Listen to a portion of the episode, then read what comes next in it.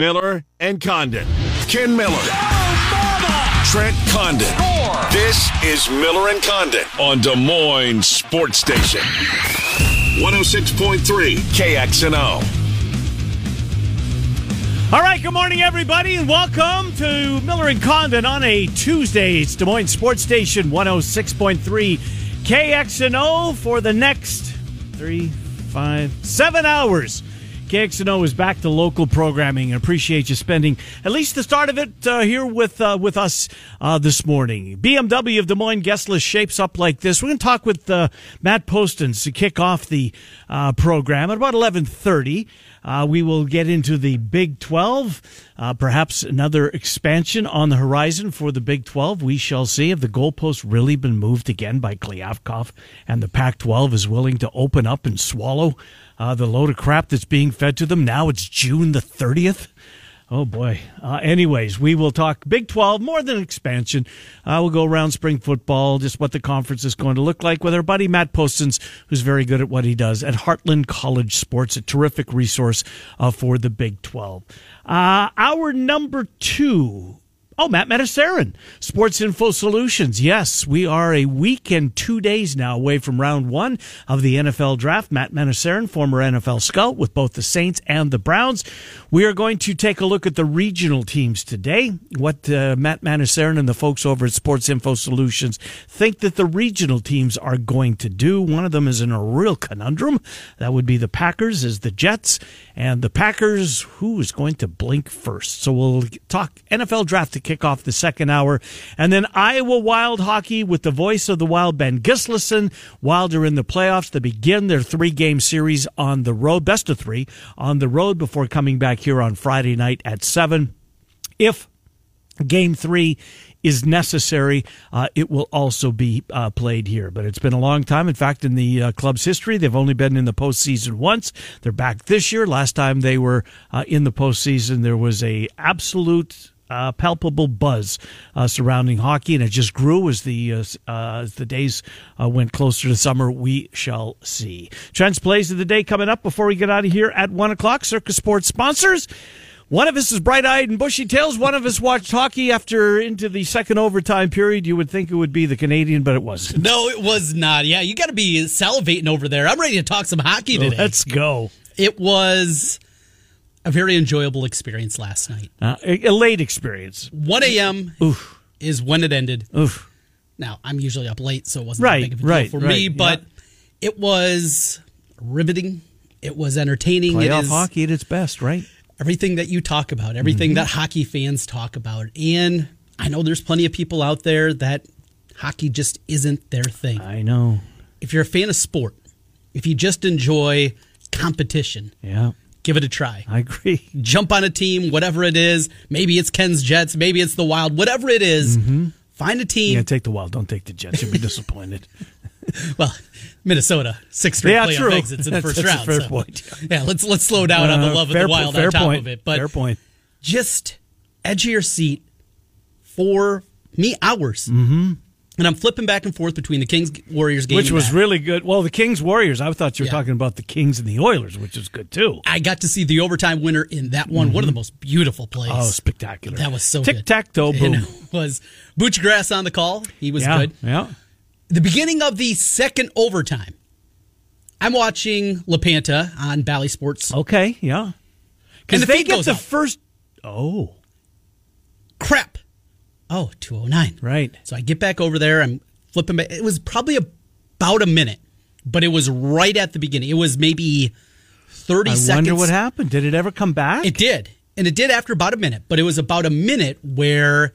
First, it was this loud screeching sound. I'm like, great, I'm going to wake up the house. Because it was awful, just an awful sound. And then it brought up the technical difficulty placard. Uh-huh. And then, they got it back very quickly. But can you imagine if there wasn't a second option? And you've invested all that time, and your squad's involved in it. Or you may have bet either side in it. Oh, you'd be apoplectic. Ryan Suter's a punk. That's my biggest takeaway. What? Yeah. Just all game long, cross-checking Kirill Kaprizov, all game, up and down the ice. It was chippy. Every team's best player is getting that kind of treatment over the next 2 months First to 16 wins the cup. And until somebody gets to that point, every team superstar is getting that treatment in the playoffs. And he was getting it, and it was Suter. And it was him time after time after time, wasn't it? So did you see Dumba's check behind the... yeah, he got a lot of boos after that one. Oh, boy. Yeah, Pavelski, I don't know. I mean, he was, you know, if he was a cartoon, you see those little birds flying around his head. I'm not sure he knew what rink he, what city he was in, because that was, boy, oh boy, right to the chops. Although I don't think there'll be any supplemental discipline. No, probably not. I don't think so. Not in the playoffs, right? It was a tough play, but it was a 2-minute penalty at the end of the day. So, other takeaways, and I'm just catching up here to hockey, so you'll probably roll your eyes. Jason Robertson, he's really good. Huh? He's really good. Born in L.A., I want to say, or in California. California kid, yeah. He's really talented. You can see he had a couple of really good looks in the overtime period. Their best offensive threat, and a young player, too. Third period, dominated by the Stars. Overtime, dominated by the Stars. First and second overtime, both, really? So the Wild stole one. They did. They killed two penalties in overtime. Wow. One of them was... How? I mean, you talk about a guy standing on his head. Mm-hmm. There were a couple of those moments, but maybe the biggest play. It's a guy that I brought up, and I'm already ready to get the jersey. Brock Faber. Yeah, the block shot. Is that what you're going to go? Because yes, I listened to the NHL Network driving in the morning, and that's all they were talking about. From Ankeny to Des Moines was this kid's game last night. And I'm texting with my buddy that I've talked about that lives up in the city. He's the single guy. So he's up. He's up, yes. Yeah. And he said that's the biggest story in hockey up there. Huh. He said they can't get enough of it. And then to make that play. Wow. The net was, for all intents and purposes, wide open.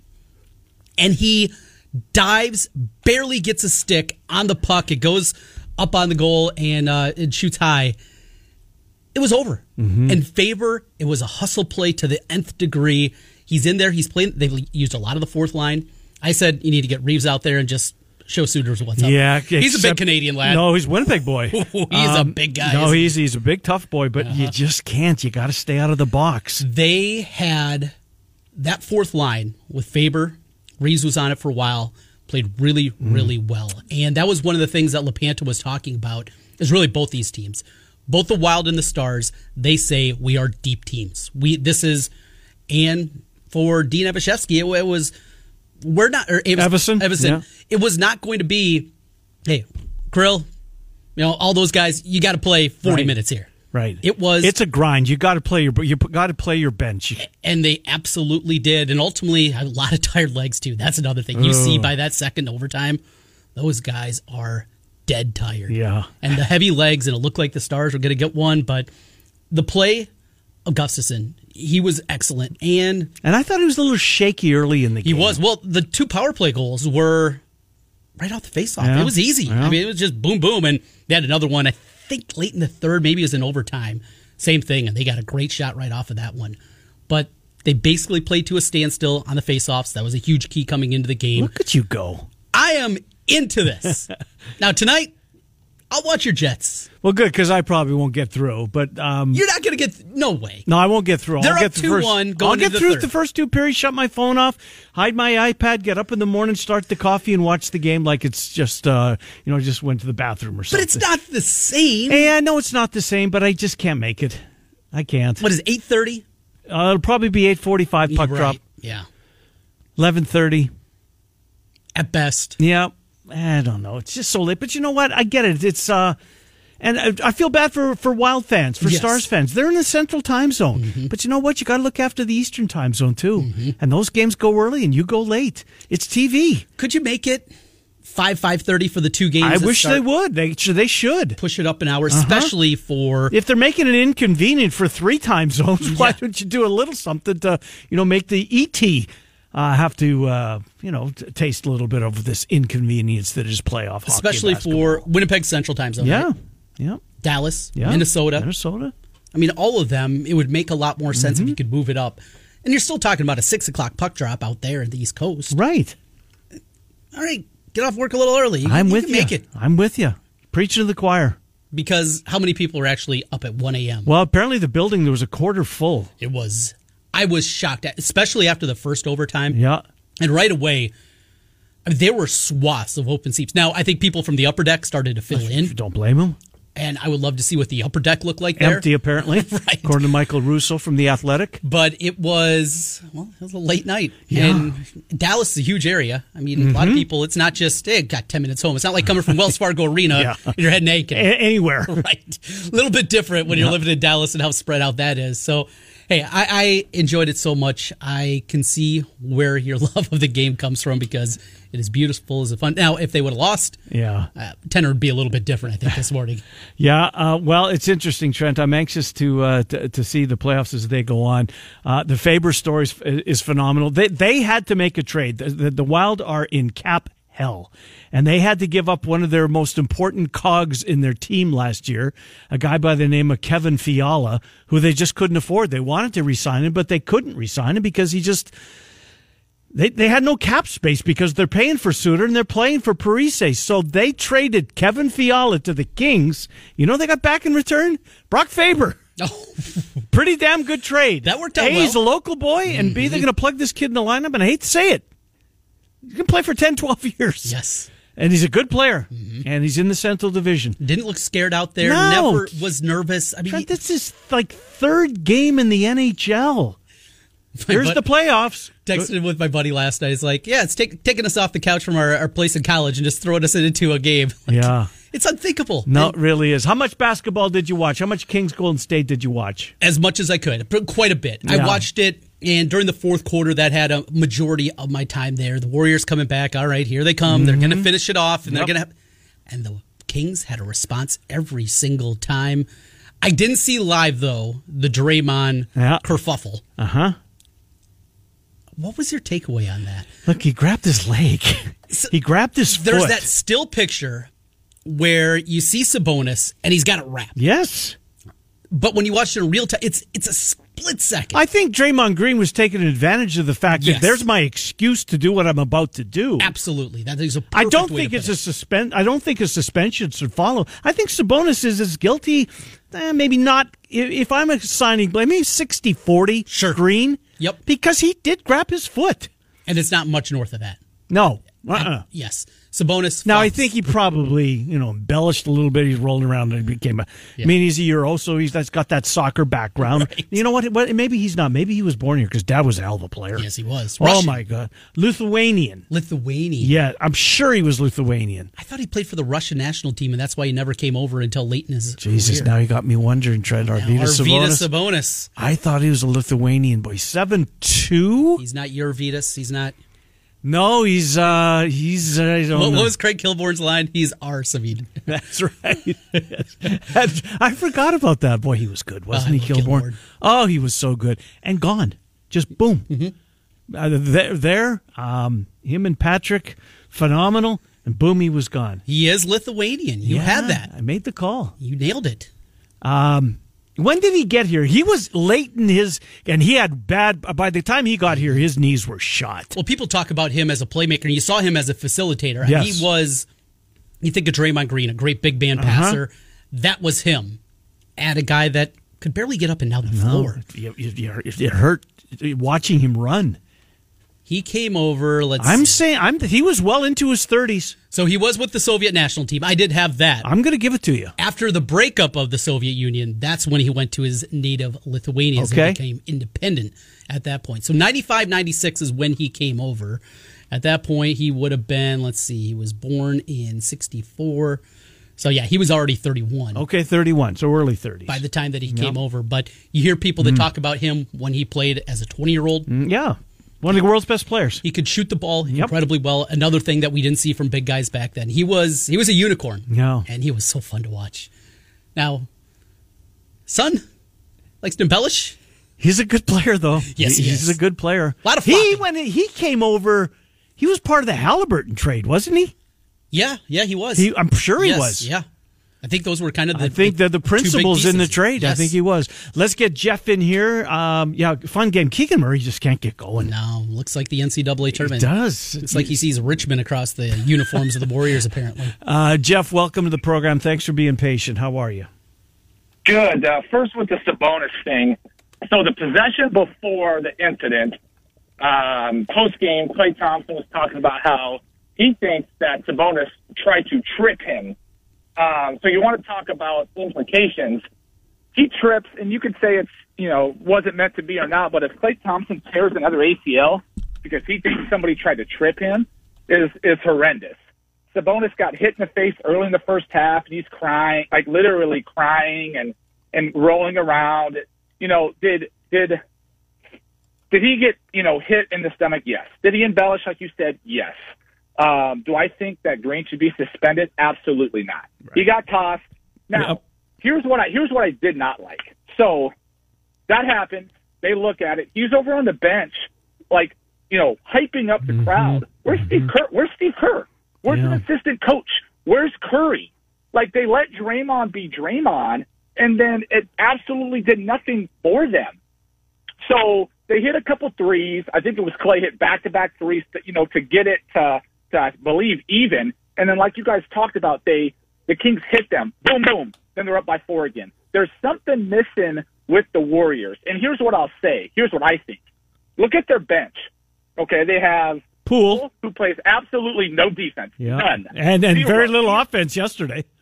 He is a liability. That's why he doesn't play in the fourth. And then you have Moody. Nobody knows who he is. Kuminga was supposed to be some all-star, and they haven't traded him. He's nowhere to be found. Peyton. They traded Wiseman. Peyton had a great game. Yeah. Okay, Peyton had 13. He was one of the only ones really rebounding on the glass. You look at Wiseman. Maybe they traded him too early because they have no backup for Looney. So my point is they have no bench help besides Peyton. Now, as a correction in the game 3, maybe you start Peyton. I don't know, because there's something missing defensively through their movement, through their, they sync with the help on the drive, and then they're just giving uncontested threes. Uncontested. Now, yes, did Curry go 3 for 10 from 3? Is he prime Curry? Maybe not. We'll see. But I'm not jumping off the defense. Okay, the series, people forget because I'm getting calls and texts. The series don't start until you lose the game at home. Sure. So the Kings help serve. They're 2-0. But they got to cut down on the turnovers, Jeff. Turnovers killed them, too. And here's the thing with Poole. People want to give Curry crap with his turnovers. And, yeah, some of them are very lackadaisical. But you know what you're going to get with Curry offensively. People just say Jordan Poole's the Curry 2.0. No. People need to stop that. Stop that. That is 100% not true. Jordan Poole is such a liability. I really don't know if he should even really be playing that much. I don't know how many minutes he had, but that's where... let me look. 16. 16 turnovers. They can't do that. Now, at home, I think... Oh, I thought you said minutes. I'm sorry. Oh, sorry, minutes. Yeah, 16 minutes. But they're going to play completely different at home. Now, and we got to remember, Golden State was the worst team on the road. They were. Like, let's not forget about that. Still got to steal one now, though. Well, they do. Now, let's be honest, both those games were winnable. It's not like the Kings went there and beat them by 15. So if you hold serve at home, and let me ask this to Trent. Let's say they hold serve both of them at home, or 10. Game 5 or game 7 on the road, who you got? Give me the Kings right now. Warriors. I understand where you're going with this, but the Warriors are still in prove-it mode to me. This ineptitude on the road. You know who's been good for them? Wiggins has been good the first two games. And you're right. Coming off of that kind of layoff to be as good as he has been, that's been a sight for them. You can play this both ways. It's Warriors have the past, the Kings obviously are this season, and how bad the Warriors have been on the road, and because of that, I got to see it. I'll tell you, we get to a Game 7, though, me up. Yeah. So what are you going to watch, Trent? You're going to watch the Game 7 of the Warriors-Kings, or you're going to watch your Minnesota Wild in a Game 7? That'll be a 2-TV setup. Yeah. And, Ken, I'm with you. I stayed up till like midnight. I couldn't get to bed, and I'm like you. Today I'm struggling. I don't know how Trent does this every day. I am like, and I got to do this Thursday night because I'm sure they'll tip out west. Well, for sure they will. I don't know, probably 9:30. Yep, for sure. Here we are. It's going to be a midnight finish. I'll be calling in Friday morning, just waiting for some coffee. I don't know what I'm going to do with myself. Talk to you then, if not before. Thank you, Jeff. Appreciate the call. All right, Jeff. Yeah, good to hear from you. Good stuff. It's playoffs. You gotta. I can't do it. I tip my cap to you for being able to stay up to the end of it. I was looking forward here. We would get a Game 7. In this series? In this series, it would be Sunday, April... No, that can't be right. No, that can't be right. No. I'm looking at this wrong. It's got to go to May. Right. Game 6 would be Friday the 28th, so Sunday the 30th would be a Game 7. So not as long as I thought it was going to be. No, not bad. If we do get that far. Kind of felt like we... I like tonight where we get 3 games. 2 games is just... Yeah. Need that one more for the first round. Right. I know what they're doing. Yep. Pushing this thing back, and it's good for us, right? Yeah, absolutely. Take us to July if you can. Middle of June was signed for, both of them. I think June 19th is the Game 7 if we get to that for the NBA Finals. Is that right? I think that's what it was. Jeez. And then it's got to be close with the NHL as well. By the way, not anything to do with sports, which is really unlike us. Uh-oh. But do you see what's going on with Southwest today? The reason I bring it up is we're flying Southwest. We are Southwest. They've canceled every flight. What? Or they've stopped. I shouldn't say canceled. They've got a ground stop on every single flight in their fleet is right now on the ground, not flying. Same thing that happened at Christmas with this computer system. Right. Well, get this thing figured out. Because we're headed to Vegas. We love for our... kind of a weird segue, but here we are. We'd love you to come with us. Now, I'm not suggesting to fly Southwest. Yes, right. But we are going to be in Las Vegas. Are the details up on our Twitter account? I'm going to put them up during the break along with the link that you can click on that link and it takes will take you right you. There. Yeah. So here's what we're talking about. We're going to Vegas to watch the Cubs and the Cardinals. We've got a phenomenal discount at Circa for our listeners. Or even if you're not our listeners, come on along. Yep. May 7th, which is a Sunday, the room rate is good on May 7th, 8th, 9th, and 10th. So Sunday through Wednesday, 30% off your room. You're going to get a view of Stadium Swim if you're one of the first rooms that are booked. They've said it's a pretty good chance that everybody that books is going to get one. But for now, we got to, because they got a couple of groups, I guess, that they're not sure how many people are going to be coming. Mm-hmm. We've got booths, those private booths where you watch the game. Right in front of the world's largest sports book. You're going to get Stadium Swim, a cabana at Stadium Swim. You're going to get more perks by traveling with us than you would otherwise. You're going to save money on your room. You're not going to have the cabana fee. You're not going to have the fee of sitting in those private booths. There's Cubs cars. There's NBA. There's NHL. I get it's not the weekend, and you have to take some work time off, but we'd love to have you come along with us. The details will be up at the Miller & Condon Twitter account. Maybe don't fly Southwest if you don't want to take a chance.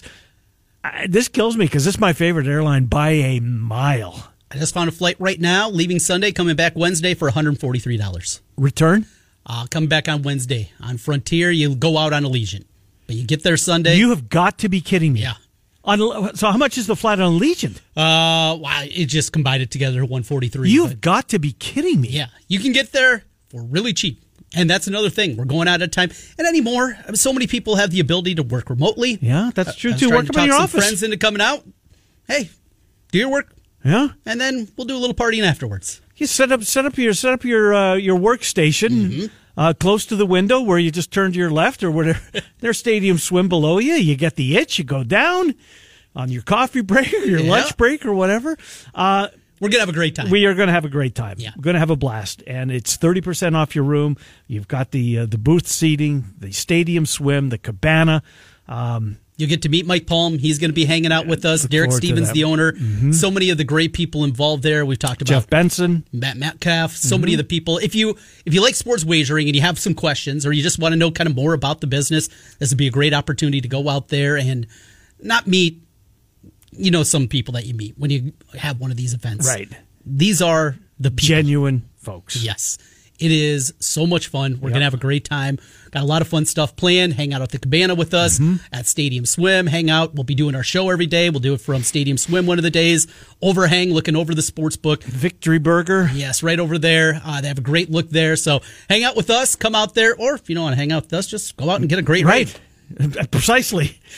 30% off your room. And see what we've been talking about for over a year now. Circa is spectacular downtown on Fremont Street. It probably won't be really busy on Monday and Tuesday, but you're still going to get plenty of people watching opportunities. I already took a look at some of the bands on the free stages that are going to be playing, too. On Sunday and Monday? Or Monday and Tuesday? Monday and Tuesday. Really? One of them is one that I haven't seen that I wanted to. It's like the alternate rock band. I like my 90s rock music. Yeah. And it's one of those cover bands. So I'm excited. I think they're Tuesday night that they're going to be playing. Wow. Sunday night, it'll be Spandex Nation. I've told you guys a story before about having fun with those guys, and they play the 80s rock music, and they're a lot of fun. That's Derek's favorite band. Is it? Yep. And my opportunity to hang out up there. It's a really, really fun time. And not only that, but we got some pretty cool things that are also going to be happening. So make it happen. Like Ken said, yeah, it's during the work week, but you're not probably going to have a better time to meet some of these people, do these things, and it's not going to be crazy busy. No. We'll do it again in August for the football signups. Yep. We'll do that as well. So if you're, but I don't think you're going to get 30% off your room. Not at this. And I looked right now, the room rate with the discount right now is $125 a night. That's stealing. Do you have that band list? Is that the band that I saw, Alter Ego, was the name of the band? They're phenomenal. Were they? Now, you were pretty hopped up. Oh, I was completely toasted. But I couldn't move. I was just enthralled. Let's make that by it again. I want to see that. They were phenomenal. I think last time you went to bed too early. Well, 10. Let's keep you out to 11. All right, that's the goal. Miller and Condon back with Matt Postins. Colorado, are they on the cusp? Did you see that from yesterday? Yes. It sounds like it's the Pac-12 is about to go boom. Miller and Condon. Before we do that, though, it's time for another $1,000 home run show. KXNO.com right now. The keyword for this hour is bank. Bank at KXNO.com. Bank at KXNO.com. Your chance to win $1,000. Bank at KXNO.com. Other opportunity coming up an hour from now, and then every single hour throughout the remainder of local programming here on Des Moines Sports Station, 106.3.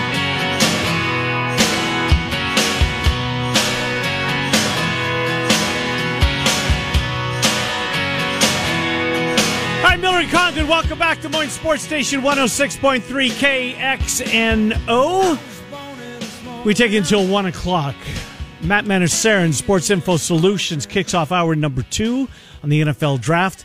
And then Ben Gislason, as the Iowa Wild are in the playoffs for only the second time in franchise history. We'll talk about that. Let's get to our buddy Matt Postins, Heartland College Sports, a terrific resource for the Big 12. Matt, Trent and Ken, as always, good to reconnect with you. How you been, Matt? Hey, I've been all right. In fact, you mentioned the Iowa Wild. That was a game one last night between the Stars and the Wild. Ah, that was a great one. Game, and the officiating was just god-awful. Never seen more poorly officiated game on both sides of my entire life in a hockey game. Did you make it till the end? Did you stay till the end? I did make it till the end. Good for you. About 2 a.m. Oh, Trent did too, and he turned the TV off at 1, so he didn't have the drive. But, man, I tip my cap to both of you. That was. I hope it's a long series. I really do. This is really good, these two teams going at each other. So we'll see. But hockey aside, let's start. I want to start with what seemingly is George Kliavkoff, who is I don't want to say he's lying to the schools that remain in the Pac-12, but boy oh boy, the goalposts are seemingly moved weekly. Now the deadline is June the 30th. After it came April the 15th came and went. That was on the heels of March the 30th and March the 15th and ... You know where I'm going. It sure seems like that there's nothing there. I don't know what can be there. What are you guys at Heartland College Sports? What do you think potentially is still out there for the Pac-12 in order to save this thing and keep that conference together? Well, I think it's going to be some combination of ESPN and at least one, perhaps two streamers. I think what Kliavkoff's strategy has been all along is the hope that one of these streamers like Amazon or Apple that is trying to get into the sports space would overpay for a significant package of games. You know, if you go back to like 93, 94 when Fox bought into the NFL for the first time, they didn't have an NFL footprint at all. But they basically shoved a ton of money at the NFL and said, hey, we want the NFC, we'll figure it out. And they did. And they gave us a ton of money to John Madden too, which didn't hurt. Exactly. Yeah. Yeah, and I think that's what he was kind of hoping for, was that somebody would, shovel a ton of money from a streaming standpoint. Now, some things haven't gone their way. The economy's in a different situation than it was 6 months ago. That has definitely hurt sports negotiations like this, because, you know, rights fees tend to be very durable. You know, they don't tend to go down like this, like it seems to be with the Pac-12. They tend to go up, maybe not stratospherically up, but they tend to go up on a scale in which you get more money with your next contract. I think the three biggest mistakes they've made is, number one, they haven't expanded. They need to do that right now. They lost their top market. They lost USC and UCLA. They need to do that. That would enhance their ability to get a better television deal. That's up to the Pac-12 presidents. I think there's a real lack of understanding between the academics and the athletics part of this. I see a lot of Pac-12 people trying to make an academic argument. This isn't about academics. Most athletic budgets have nothing to do with academics. You need to separate those two things. And three, like you said, Kliavkoff set very high expectations at the beginning of all this, and he hasn't been able to deliver. And I think a lot of Pac-12 schools are now, you know, right now, just they're being patient, but I think they're also building contingency plans too. Colorado makes a ton of sense, but if you add four, you get the four corner schools. Now, Utah, it looks like has, in comparison to the other four, maybe has the least amount of want to make the jump into the Big 12. If it would just be two, though, Colorado and whom do you think is the best fit? I think the basketball coaches want Arizona. Yep. I think the football coaches probably want Arizona State. I think the commissioner probably wants Arizona State, because if you're thinking of it from a market standpoint, like a television market standpoint, Tucson gets you most of Arizona in terms of the designated market area. I'm sorry, Tempe gets you most of Arizona in terms of the designated market area. Tucson just gets you Tucson. Mm-hmm. And Tucson's not an insignificant market, but it's on the level of Lubbock. If you get Tempe and Arizona State, you get Phoenix, you pretty much get the entire, you know, three-quarters of the northern part of the state. It's a top 30 DMA. It helps you from a television negotiating standpoint. So if you're thinking about the television part of it, it's Arizona State. If you're thinking about, you know, the basketball part of it, it's Arizona. Wow, and it sure seems like Colorado is going to be first. They had a meeting behind closed doors, their board of regents, whatever it was, apparently yesterday. I'm kind of torn on this one, Matt. I remember what it was like when I thought my friends in the Big 12 were about to lose their conference. We signed off the air on Friday thinking we come back on Monday, that boom, it's gone, and I felt horrible for them. I'm kind of that way with the Pac-12 as well. I don't want people's sports. Heart to be ripped out of them, but seemingly that's where we're at. Did Kliavkoff just overplay his hand? I think to a certain degree he overplayed it, but I think there's one thing about this conversation we haven't had any conversation about. Since the Big 12 was formed in 96, up until USC and UCLA, the only conference that had lost and gained membership was the Big 12. They're the only one. When all those schools left 10 years ago, it took the Big 12 about a year to really kind of figure out what it wanted to do next. So when Texas and Oklahoma left, now 2 years ago, it's like the rest of the league went through the five stages of grief in like 3 weeks because they'd been through it before. Mm-hmm. And once they decided, you know what, it makes more sense for us to stay together than to break apart, everything just kind of moved from there. I think the experience matters here. They had experience with this. They'd been through an expansion process that failed. They knew who they wanted to add. They weren't worried about trying to placate Texas and Oklahoma anymore, which has been a concern in this conference since it was formed. Yep. And the Pac-12 doesn't have any experience with this, because in our lifetimes, the Pac-12 has been a stable conference. Sure. I think that's a big part of it. You know, none of these athletic directors, presidents, Kliavkoff have had to deal with this kind of discombobulation. And that's part of the reason I think we're sitting here 9 months, you know, from the announcement, and they don't have a TV deal, and they don't have expansion, because they just don't have any experience with it, and they can't seem to make a decision. It's a wild time, and the future from where the Big 12 has been multiple times to where they are today, to be in a power position, and I think maybe aligning themselves to become the third. Football-wise, absolutely. The SEC and the Big 10 financially are on a different level, but you become that number 3 conference with obviously the outposts that they have. There's a real opportunity here for the Big 12. And the thing is, what's too big? You get to 16 if you add 4. You add basketball members and Gonzaga and whoever else. Is there a level where you get too big and then becomes untenable again? as possible, and I think that's something you have to guard against. Mm-hmm. The one thing that I think is good from their standpoint, the Big 12, is that they're dealing from a position of stability. Then when the Big East went through this, you know, that cycle of expansion and losing teams, they were always dealing from a position of weakness because they were replacing teams that had left. Big 12 won't be replacing anything. They've already done that with the four teams they're bringing in July. Anything they do now is additive. Anything they do now enhances their product and enhances what they're trying to do right now. So I'd rather do that from a position of stability than a position of weakness. I've said all along, you know, give me 16 football schools, give me 20 total, the other four play basketball, and I think that's probably the limit because you can mm-hmm. you can do a lot of the things you're doing with scheduling right now for football and basketball with that kind of even-numbered 16 and 20.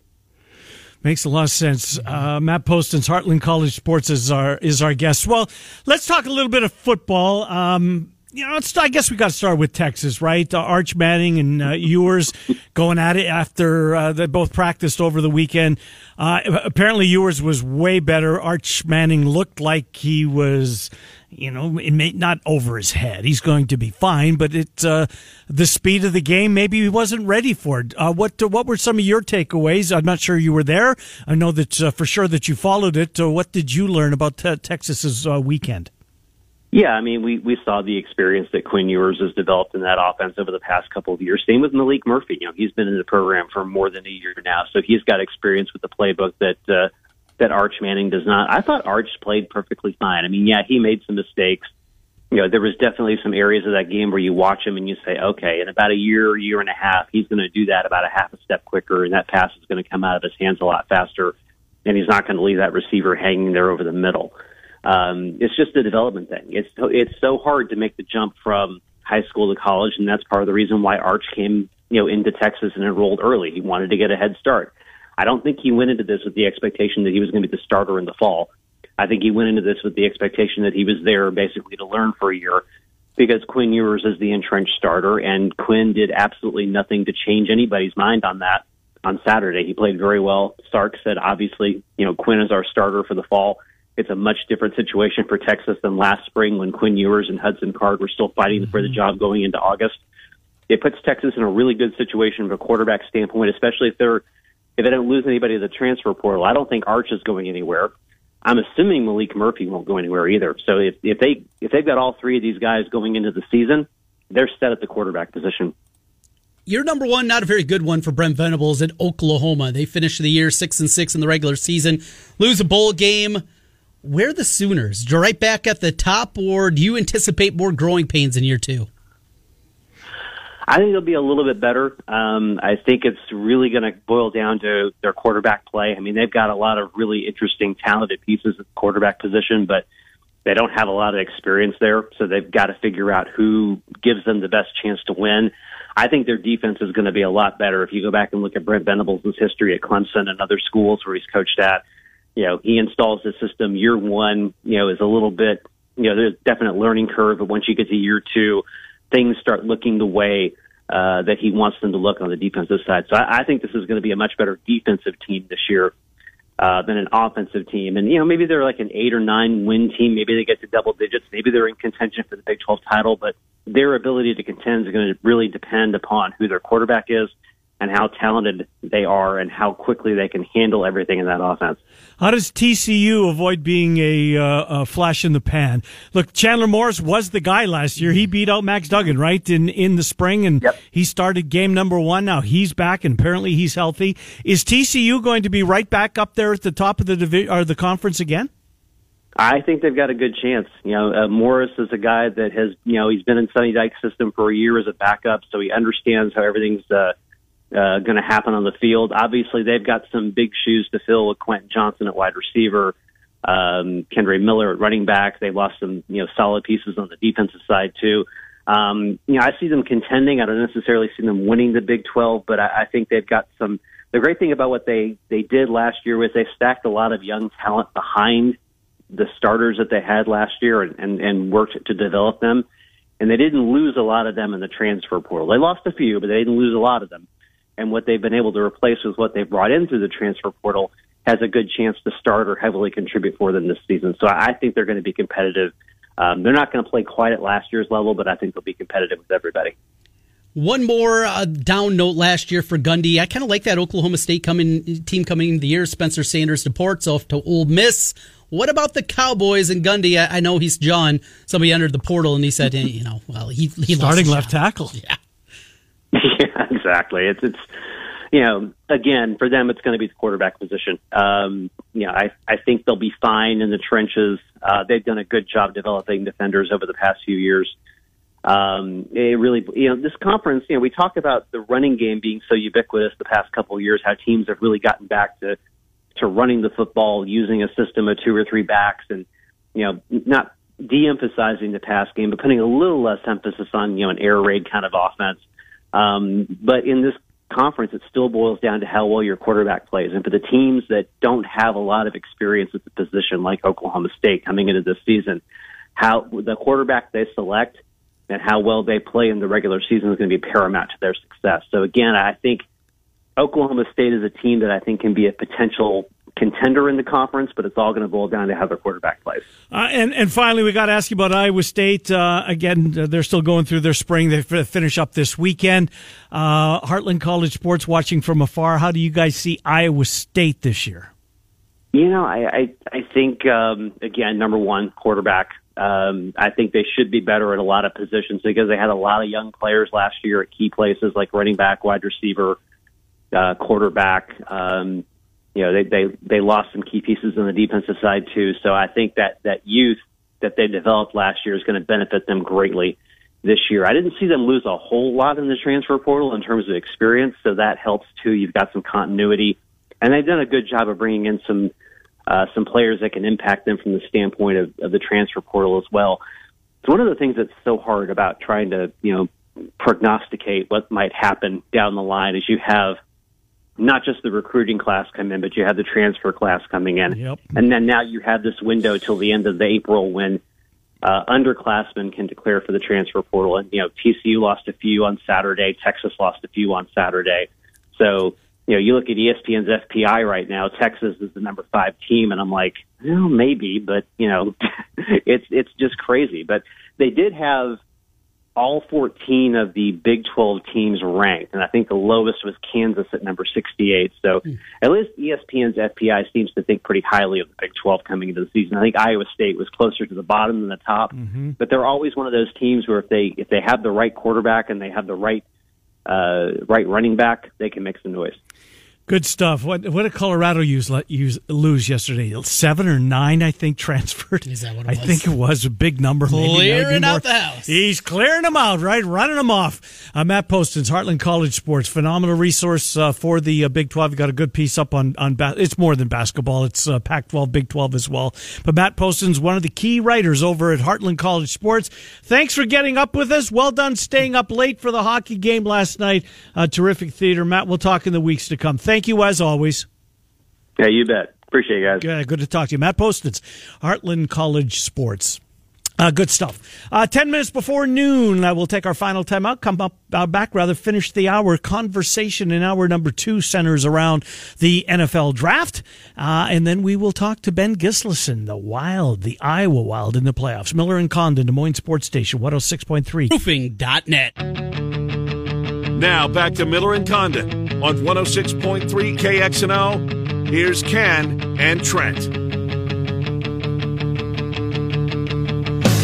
Hi, Miller and Condon. Welcome back to Des Moines Sports Station. It's 106.3 KXNO. Zach Edey is declaring for the draft while maintaining his college eligibility. So he's going to kick the tires, let the executives give him the feedback, and make his decision from there. What do you think he does?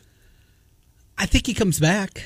I don't think that he'll be selected. I don't. Well, maybe second round. Oh, yeah, late. Right. But we know there's no guarantees at that point. That's true. I think he's going to be back in a Purdue uniform, and they invest in basketball, certainly more than football. Yep. I don't see 7'4" trudging around. Plus, 7'4". After that loss. Yeah, that was brutal. That stings. You have to think, right, that... not just losing to a 16 that didn't have a player taller than 6'6". I know. And those freshmen were scared in that game. They were. The guards, there's no question about it. Meanwhile, Iowa State continues to sign as many guards as they possibly can. Uh-huh. It's incredible what they're building up there. A complete retooling of the backcourt. And you know, the story is pretty cool here. I mean, this is a kid, first of all, Minneapolis, now his family, a little bit easier to watch him play, right? Yep. Compared to having to head out to Buffalo. Buffalo, right. Right. But Curtis Jones did not have a D1 offer coming out of high school. Isn't that something? Went down to Indian Hills, got a D1 offer then at Buffalo, and continued his career. And put up big numbers there. And barely played the first year, and then second year, completely exploded in. It'll be interesting to see kind of how he fits in and what this backcourt is. But talent, it's not going to be a problem. And it looks like scoring ability. Maybe. Right now, is it crazy to say this is the best offensive team in T.J. Otzelberger? Now, it's not a real high bar. No. No, Isaiah Brockington was terrific, but we didn't expect him to be the guy offensively that he turned out there. There wasn't a guy last year. No. I mean, Holmes was good. He was fine. He was fine, right, but you need more than that. Kalsher was too inconsistent. Yeah, exactly. And it had a great career at Iowa State, a really good career at Iowa State. What did we think about Williams with all these guards that they keep bringing? Is there more of a significant injury there than maybe we're not being let on? That's not that way. Maybe than originally thought, put it that way. It's an Achilles injury. We don't see a ton of them in comparison. What do you think? Achilles, I just think of Kobe. Well, who shot his free throws before he left the game. Speaking of unicorns, I mean, he's a one-on-one. Right. And it's hard to kind of, Kobe did it. Well, okay. I understand what you're saying, but that doesn't... You're just using him in the same sentences. Right. You can't. A different kind of injury. Uh-huh. So I think it's the great unknown. Now, we know he's been putting the work in the weight room. That picture that we saw of him, he is put together. Yes, he is. He looks like a different guy. He does, absolutely. All right, it's noon. We've got another keyword coming up in about 25 minutes. We're going to talk NFL draft. We're going to concentrate on the four regionals. What do they need? And then Ben Gislason will do a little puck. Iowa Wild variety with Gislason, the voice of the Iowa Wild. They're here Friday night, game 2. We'll talk about that. Hour 2 coming up next. 106.3 KXNY.